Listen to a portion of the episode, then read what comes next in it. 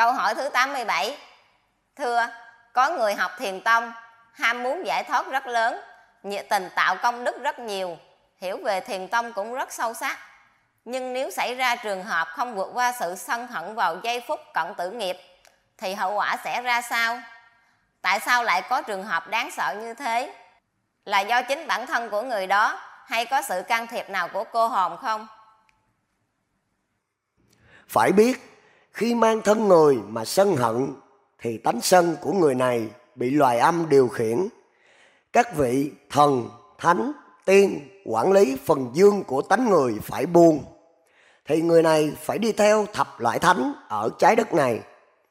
Các vị thần, thánh, tiên không dám can thiệp vào vì đây là quy định của bốn vị chúa trời tứ thiên vương cũng là bốn vị lập ra trái đất nhân quả âm dương này.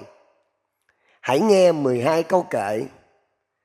Tánh người 16 tánh không, tánh phật bốn thứ ở trong tánh người. Tánh thánh giúp người vui tươi, tánh tiên giúp tánh người an nhàn thôi.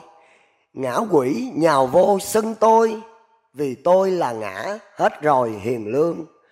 Bộ mặt hiện hung dữ hơn, ăn tươi nuốt sống muốn hơn người đời ngã quỷ đã xâm nhập rồi, đánh người điên loạn, giết người không tha. Trái đất thành bãi tha ma, cũng vì ngã quỷ khiến ta phải làm.